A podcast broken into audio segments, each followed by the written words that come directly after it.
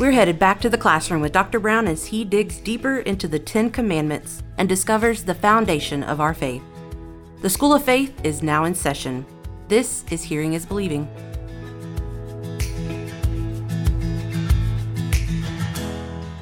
And so, what we're doing today is we're looking at the truths that have nurtured the church for over a thousand years. We're looking today at truths that have nurtured the church for over a thousand years. And these truths that we're going to uncover over this series is really the bedrock, or are the bedrock of our confession. And if you think about where we are in our society, our society is ravaged by so many different ideologies and thoughts, identity politics, has come to Christianity. Cancel culture has come to Christianity. Critical race theory has come to Christianity. All of these pressing issues before us. And realistically, there are more issues that are coming. And these issues that are coming before us, they really require the best Christian thinking.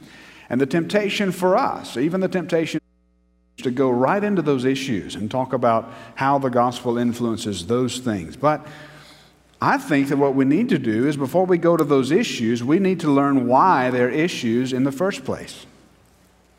And so, as we'll learn, Christian confession is not a free for all. We don't want to bend Scripture to our current moment. We want our current moment to bow to Scripture.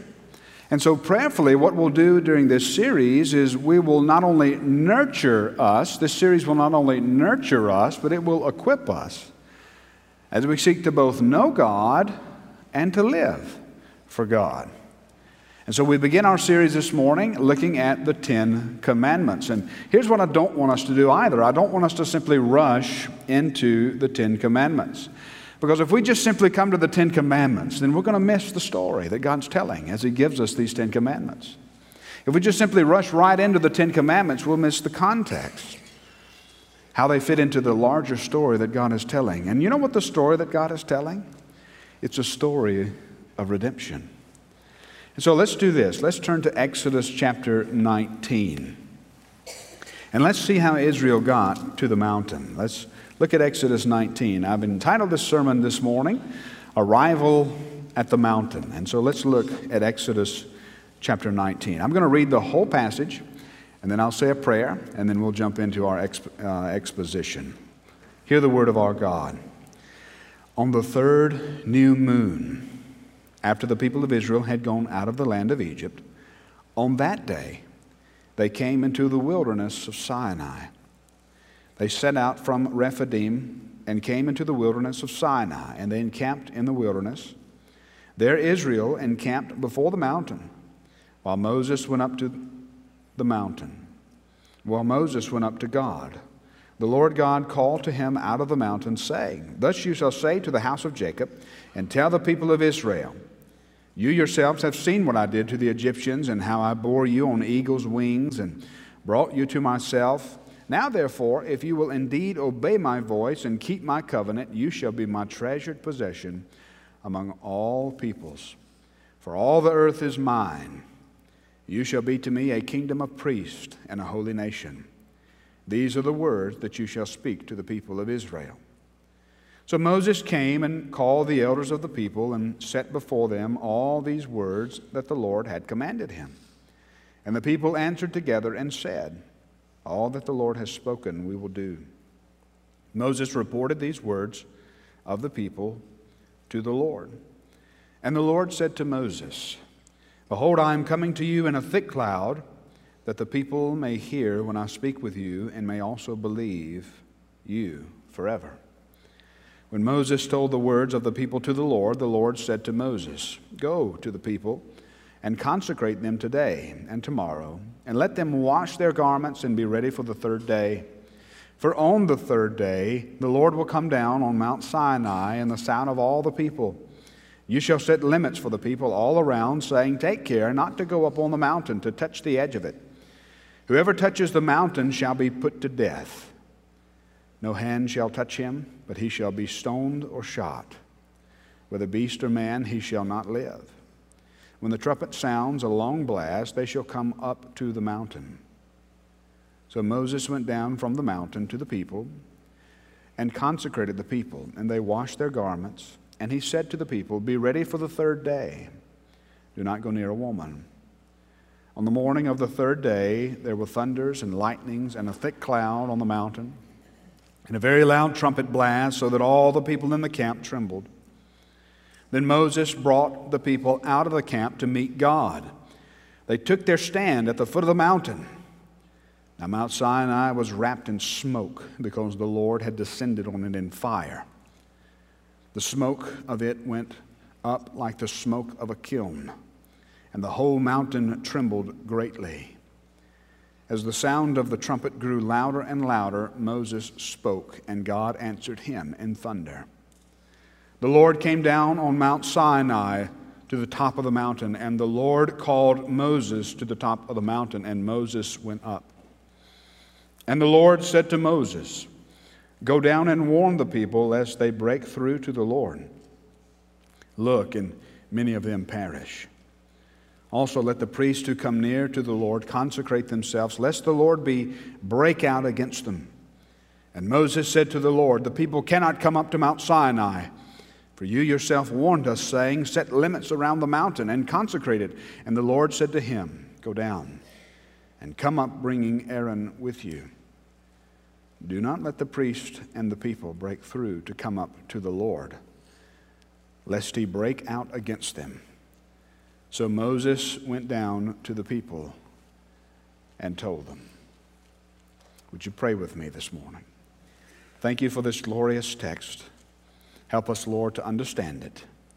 In Jesus' name, amen. So we arrive to the Exodus, but we've already learned the goal of the Exodus. The goal of the Exodus has been spelled out for us in Exodus chapter 15, verses 16 through 17. If you were to go back and look at that, you would learn that, the, that God intends to pass by the people that He has purchased. God is going to bring them in and plant them on His mountain the place, the Bible says, which the Lord has made for his abode, the sanctuary which is the Lord's. And the Lord's hand has established. And then we learn this from Exodus 15, verse 17 the Lord will reign forever. So there's this expectation that they are everything that's come before, the goal of the Exodus, and by the way, that word literally means to bring out.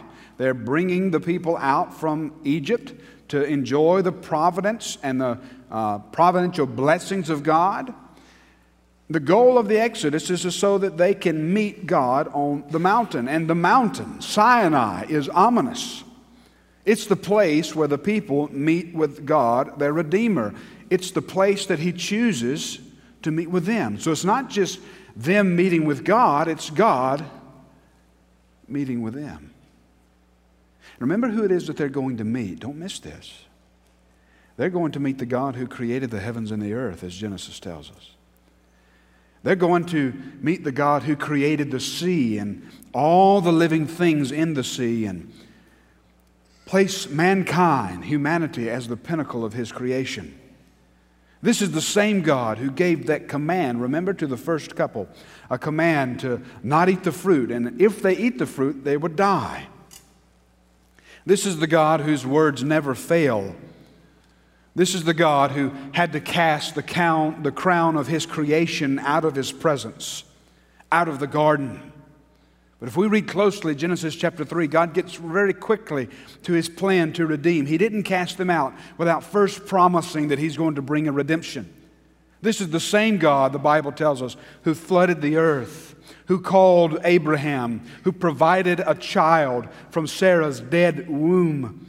This is the God who blesses the works of his children's hand. And this is the God, Exodus tells us, when he hears the cries of his people, he sends a redeemer. So there's an invitation to come and meet God. Do you remember, for those of you who maybe seen the Prince of Egypt or maybe read the story in the Exodus, you remember what Moses' message to Pharaoh was? Let my people go so that they can go a three days journey and worship God on the mountain. And so here we have it. Everything that's happened before, we finally see that they have arrived at that three days journey. And there is God on the mountain, and they are making preparations to meet with God. And we come this morning to this text. It's the center of the Pentateuch, the center of the Pentateuch. Penta means five, Tuch means law. And so we have the, teach, the, uh, the five books of Moses. We have the center of the first five books of Moses is Mount Sinai. 59 chapters, uh, excuse me, 68 chapters come before Sinai, and 59 chapters follow Sinai. And so this is the center of the first five books of Moses. And there's something that we need to learn from this mountaintop experience. So, what I want to do today is I want to walk through the text that prepares us for the 10 words of God. Walk through this text that prepares us for the Ten Commandments, and I want us to learn three truths together. And hopefully, you've had a chance to pick up your notebook that has uh, an outline for you, at least a place where you can write in. It doesn't have an outline, I don't provide that for you. But anyway, it, it at least gives you an outline so that you can follow along. And so, Exodus chapter 19, I want to give you three truths. Number one, and I hope you write this down God redeems us for himself. So, as we begin to think about the law, I don't know how you approach the Old Testament. I really don't. Hopefully, you approach it as a Christian and not as a Jew or not as somebody that doesn't believe. Hopefully, you approach the Old Testament as a believer. We can't read the Old Testament except through eyes of what? Through eyes of the cross. And so, when we approach the law, these 10 words, thou shalt not, thou shalt not, thou shalt not, we approach it the right way. The Bible calls us to approach it with redemption. And there's this story that precedes the giving of the law, this story that, that we just read together. And the story that precedes the giving of the law begins in Exodus chapter 1. And that story is a story of redemption, the Exodus. The Exodus is the paramount act of salvation in the Old Testament. Here is this God who hears the cry of his people and he saves them with an outstretched arm. He saves them. He demonstrates that he is mighty and magnificent. And his demonstration is not only a demonstration of his power to his people, but it's a reminder to us of just how far He'll go to save us. God says, look at verse 4 through 6 of 19. You yourselves have seen what I did to the Egyptians. You see that? This is how he starts, beginning Exodus chapter 20. You yourselves see. In other words, I, I bore you on eagle's wings and I brought you to myself. Now, therefore, you see that? Don't miss that. Here's what I've done now, therefore, if you will indeed obey my voice, keep my covenant, you shall be my treasured possession among all the peoples. For all the earth is mine. You shall be to me a kingdom of priests and a holy nation. These are the words that you shall speak to my people Israel. And so we learn this God saves, and He does it in an effortless way. Look at what it says. It says that I bore you on eagle's wings, God says. It was nothing for me. And what seems like a great length to us is nothing to God. You remember those plagues of Egypt, right? The water into blood, the frogs, the lice, the livestock, the pestilence, the boils, the hail, the locusts, the darkness, and then the death of the firstborn. And God says, That was nothing for me. That was nothing. And realistically, you and I, if we're reading the Bible, we agree that that was nothing for God. If He can speak and the world comes into existence, a little lice is nothing for God. A little boil is nothing for God. A little pestilence, that's nothing for God. But it's all so that He can demonstrate to His people that He is the Lord and there is no other. But it's not just so He can demonstrate to His own people, it's so that He can demonstrate to Pharaoh that there is only one God in the land. and his name is Jehovah. And only he has the power to save. And in that passage, we see the very heartbeat of God, the heartbeat of Scripture. God desires to have a people as his prized possession. And then look at the Bible. Some of you say, What do you mean uh, he, he sees to have us as his prized possession? In our text this morning, what does he do? He keeps his purpose before us. It's a purpose that he set out before the foundation of the world. God says he is going to have a people who worship and obey him. And I don't know about you, but I want to be amongst that number. I want to be amongst those people that worship and obey God. God is so committed to his purpose. He's so committed to uh, having a people that worship and obey him that he's not going to let anything stop him from seeing that purpose through.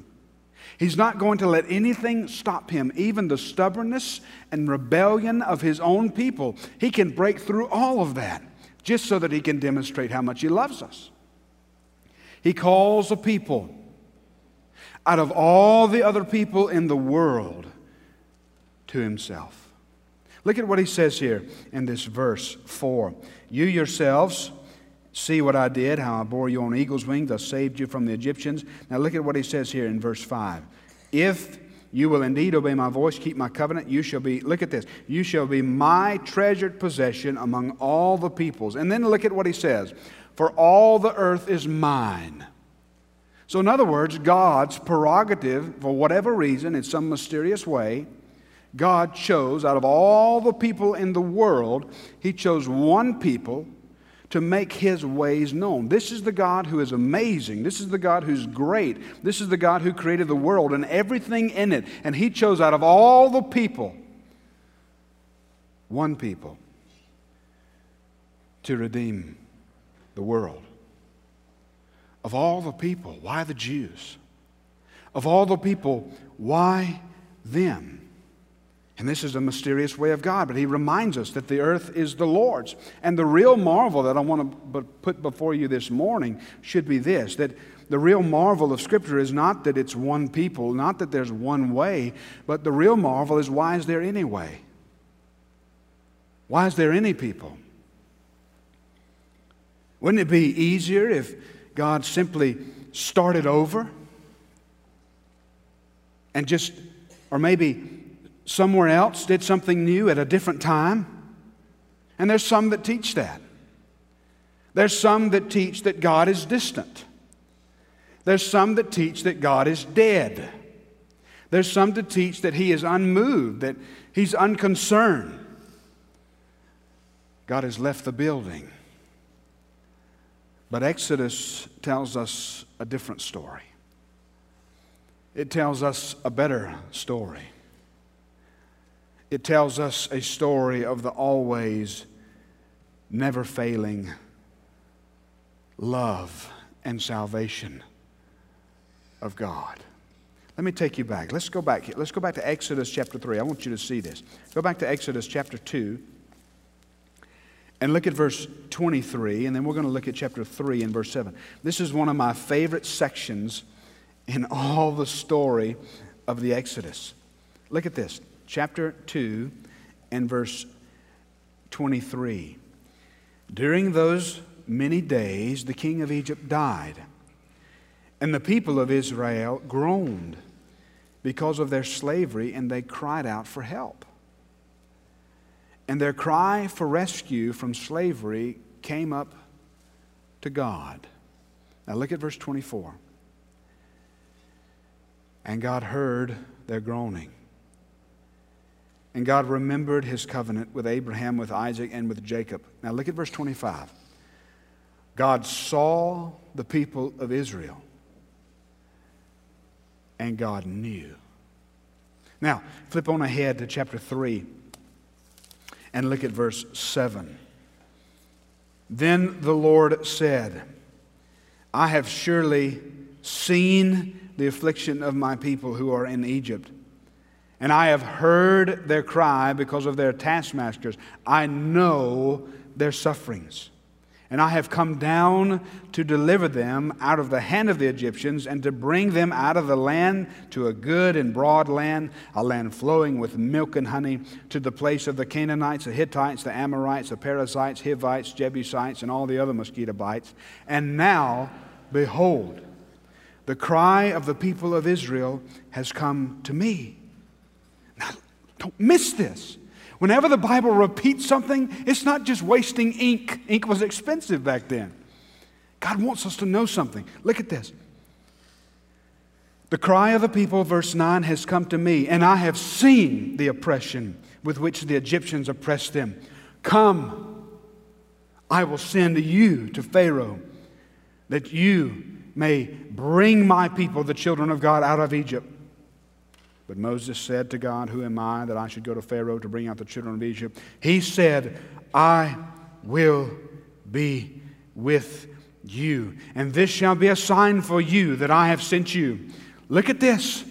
When you have brought the people out of Egypt, you shall serve God on this mountain. There's some that teach that God is unconcerned. Maybe you're here this morning and you need this reminder. This God that you serve, He is in the redeeming business. Some of you perhaps have been praying for your child. It's Mother's Day. Any mothers out there who have wayward children? You've been praying for that child.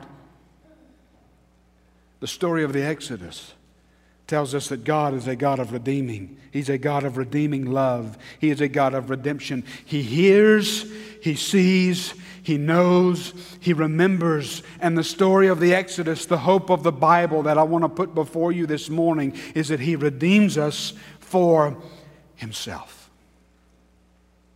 Not so that we can have a better life, although we get that. Not so that we can live, although we get that. But the main motivator that God redeems us for is for Himself. God wants you all to Himself. And that's not that's a great thing because this is a good God.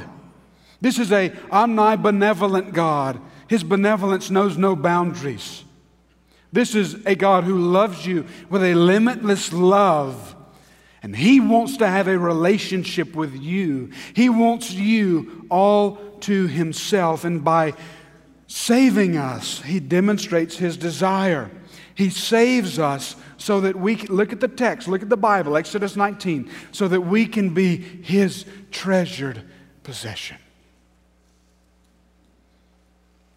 My mama always told me that I was her treasured possession. Some say that that's one of the reasons why I am the way that I am. Maybe that's good, maybe that's bad. But this is what I want to tell you God looks at you through His Son, Jesus Christ and says, That one, him, her. I see all of the warts, all of the blemishes, all of these things. Actually, no, I don't. They're forgiven, they're forgotten. That one, he's my prized possession. And that's what the Exodus tells us. Did God know that they weren't going to be able to come up the mountain? Sure, He did. Did God know that the, that the wilderness experience of wandering 40, that was before them? Did, sure, He did. But He holds out this promise. He holds out this hope before them. Yeah, they're going to go out and make a mess of things. Yeah, this generation is not going to be able to enter the promised land because of their rebellion. But you know what? God still holds the promise before them, and it's His desire to redeem. Number two, this morning, God invites us to walk with Him. Here we see His desire. His desire is not only, so, not only to redeem us, but He redeems us for a purpose. And that purpose is so that we can walk with Him. And we walk with Him, remember this He is God. We walk with Him on His terms. There is no other way to walk with God other than the way that He prescribes. After all, what good would it be for you to walk with God on your terms? You know what that would make you? That would make you God. We're not God. Matter of factly, we learn through the Bible that He is the creator and we're a creature. We're a creature that He created to be His prized possession. And our actions are always in response to His actions. Don't miss this. Our actions are always in response to His actions. He is who He is, He does what He does, and we respond. And our response is always to His reality. It's always to His reality. It's always to who He is and what He's done. This is always, listen, this is the biblical paradigm, and it's in every page of Scripture. The biblical paradigm is redemption, requirement, reward. Redemption, requirement, reward. Redemption, requirement, reward. And so many of us, if we're honest, we want to skip that middle one redemption, requirement, reward. We skip over that requirement. Redemption, you can't get past the reward unless there's a requirement. And why is that? Because God is the one who redeemed us. He's God. He calls us into fellowship. And He says, hey, hey, hey, if you want to walk with me, you got to do it my way. There's no other way. It was Dallas Willard who said this Grace is opposed to earning, but not to effort. Listen to that. Grace is opposed to earning, but not to effort. Notice what happens. God calls them to prepare to meet Him. And they must take steps in order to prepare to meet Him. They got to wash themselves and not go near a woman, whatever that means, and all these other things also that they can meet with God, also that they can meet with God. In other words, what are they supposed to do? Simply this they're supposed to listen, they're supposed to obey, and then, they're supposed, and then they live. And, the, and when the time comes, they aren't ready. Look what happens in verses 16 through 20. God thunders and he lightnings, and then he says, Where are they? And then Moses says, Well, you, well, you, you, you told them not to come. And God says, No, no, I told them to come, but they had to get ready. Where are they? They're not ready. I love what one commentator says. It's, it's, it's Robert Alter, listen to what he says about this moment when the mountain is quaking, but they're not ready. Listen to what he says. The Sinai encounter is imagined as the decisive moment in human history when the celestial and the terrestrial realms are brought together into panoramic engagement. And as God comes down on the mountain, every sort of natural firework is let loose so that trembling seizes not only the people, but the mountain itself. God is holy. He is incomparable. He is incomprehensible. He is terribly lovely. And this God who is incomprehensible, who is incomparable, this God who's full of love, He's ready to redeem you.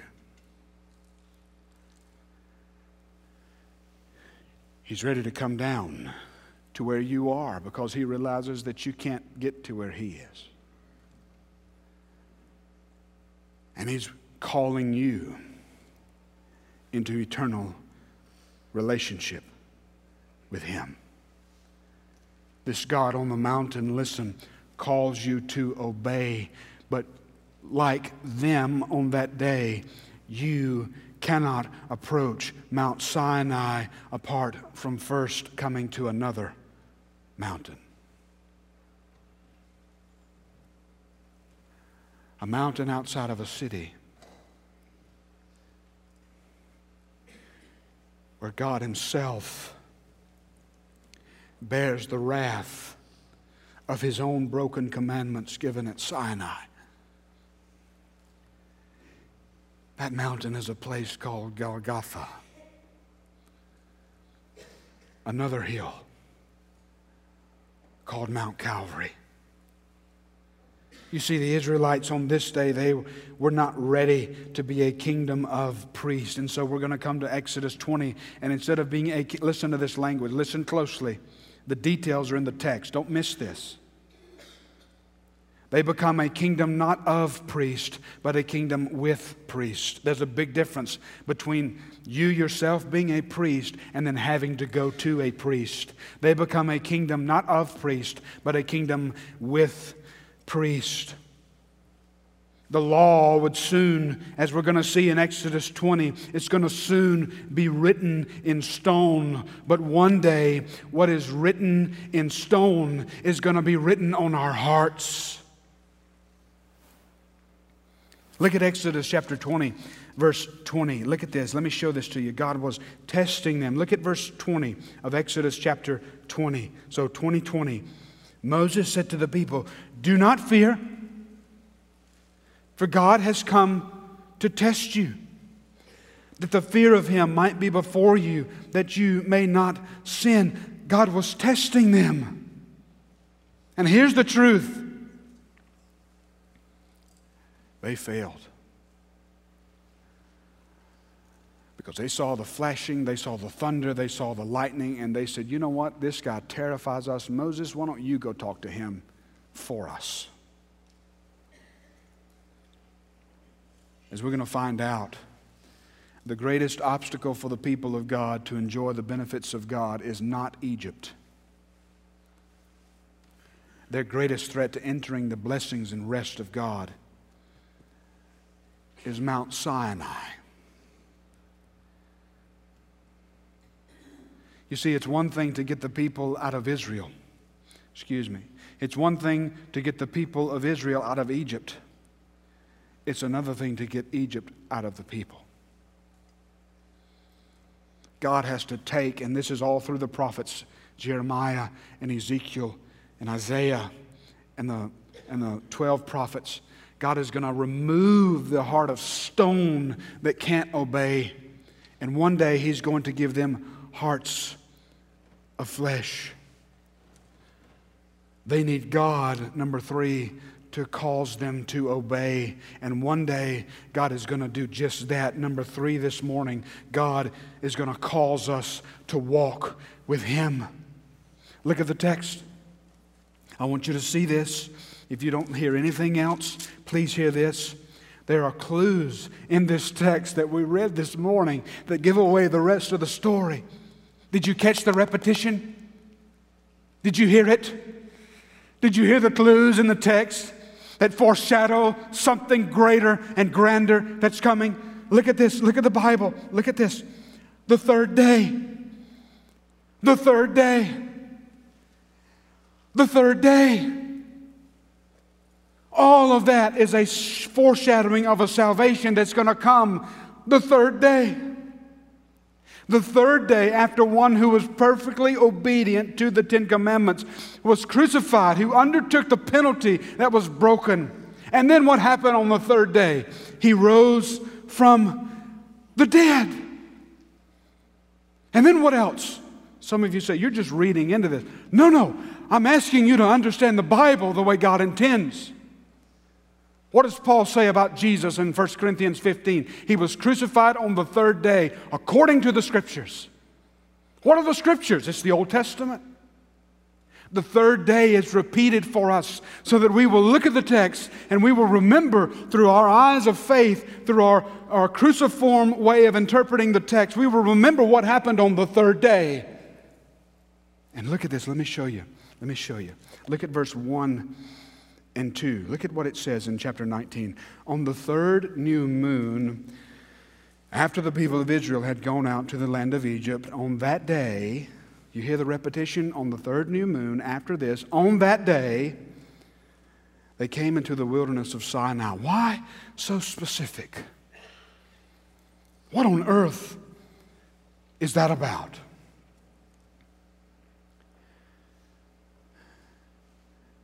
They met God in the wilderness. God came to them in a fire. Listen to me. 50 days after the salvation event. 50 days after they left Egypt. 50 days. Or on the day of Pentecost.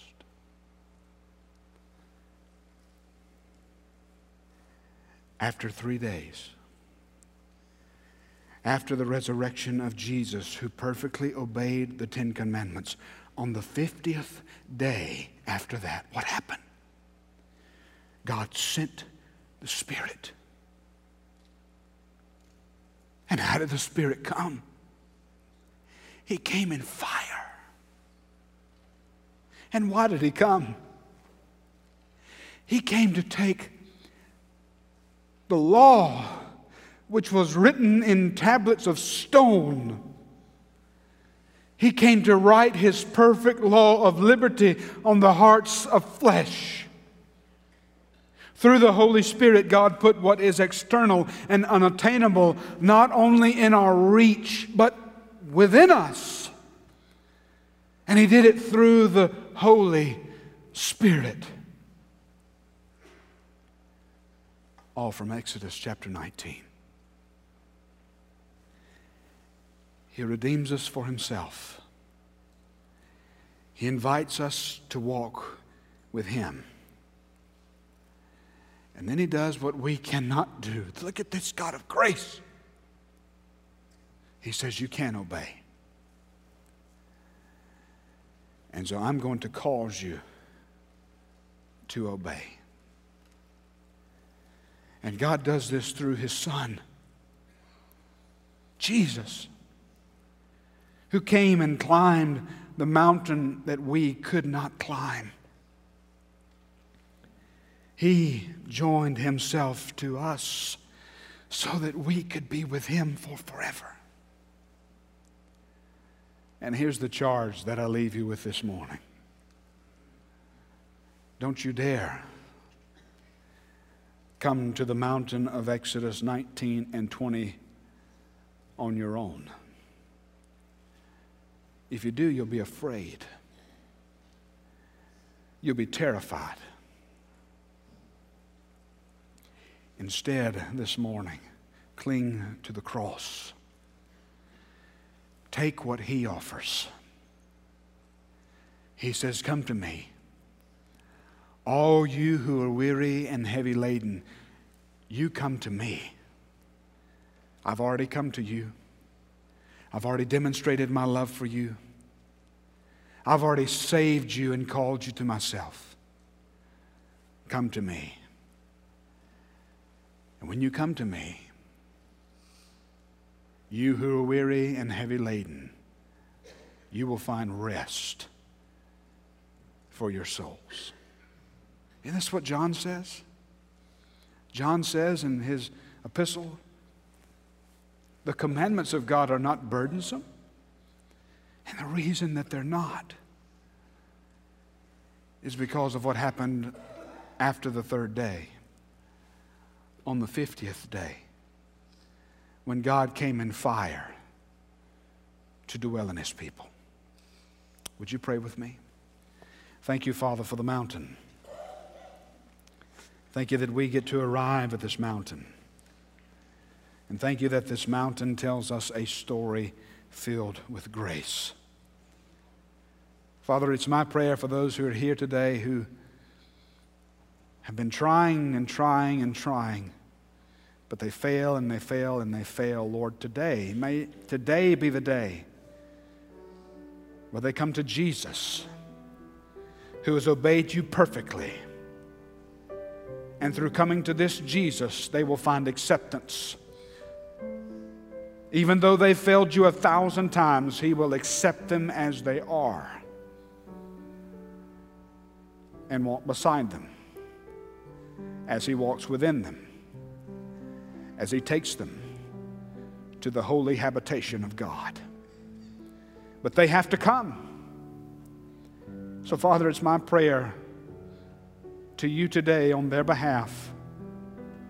Cause them to come, overcome their resistance, and save them today. In Jesus' name, amen. Thank you for listening to the preaching ministry of Dr. Andy Brown, Senior Pastor of First Baptist Starkville in Starkville, Mississippi. If you enjoyed what you heard, make sure to follow Hearing is Believing on Facebook and rate and subscribe on Apple Podcasts. You can also find us at hearingisbelieving.org.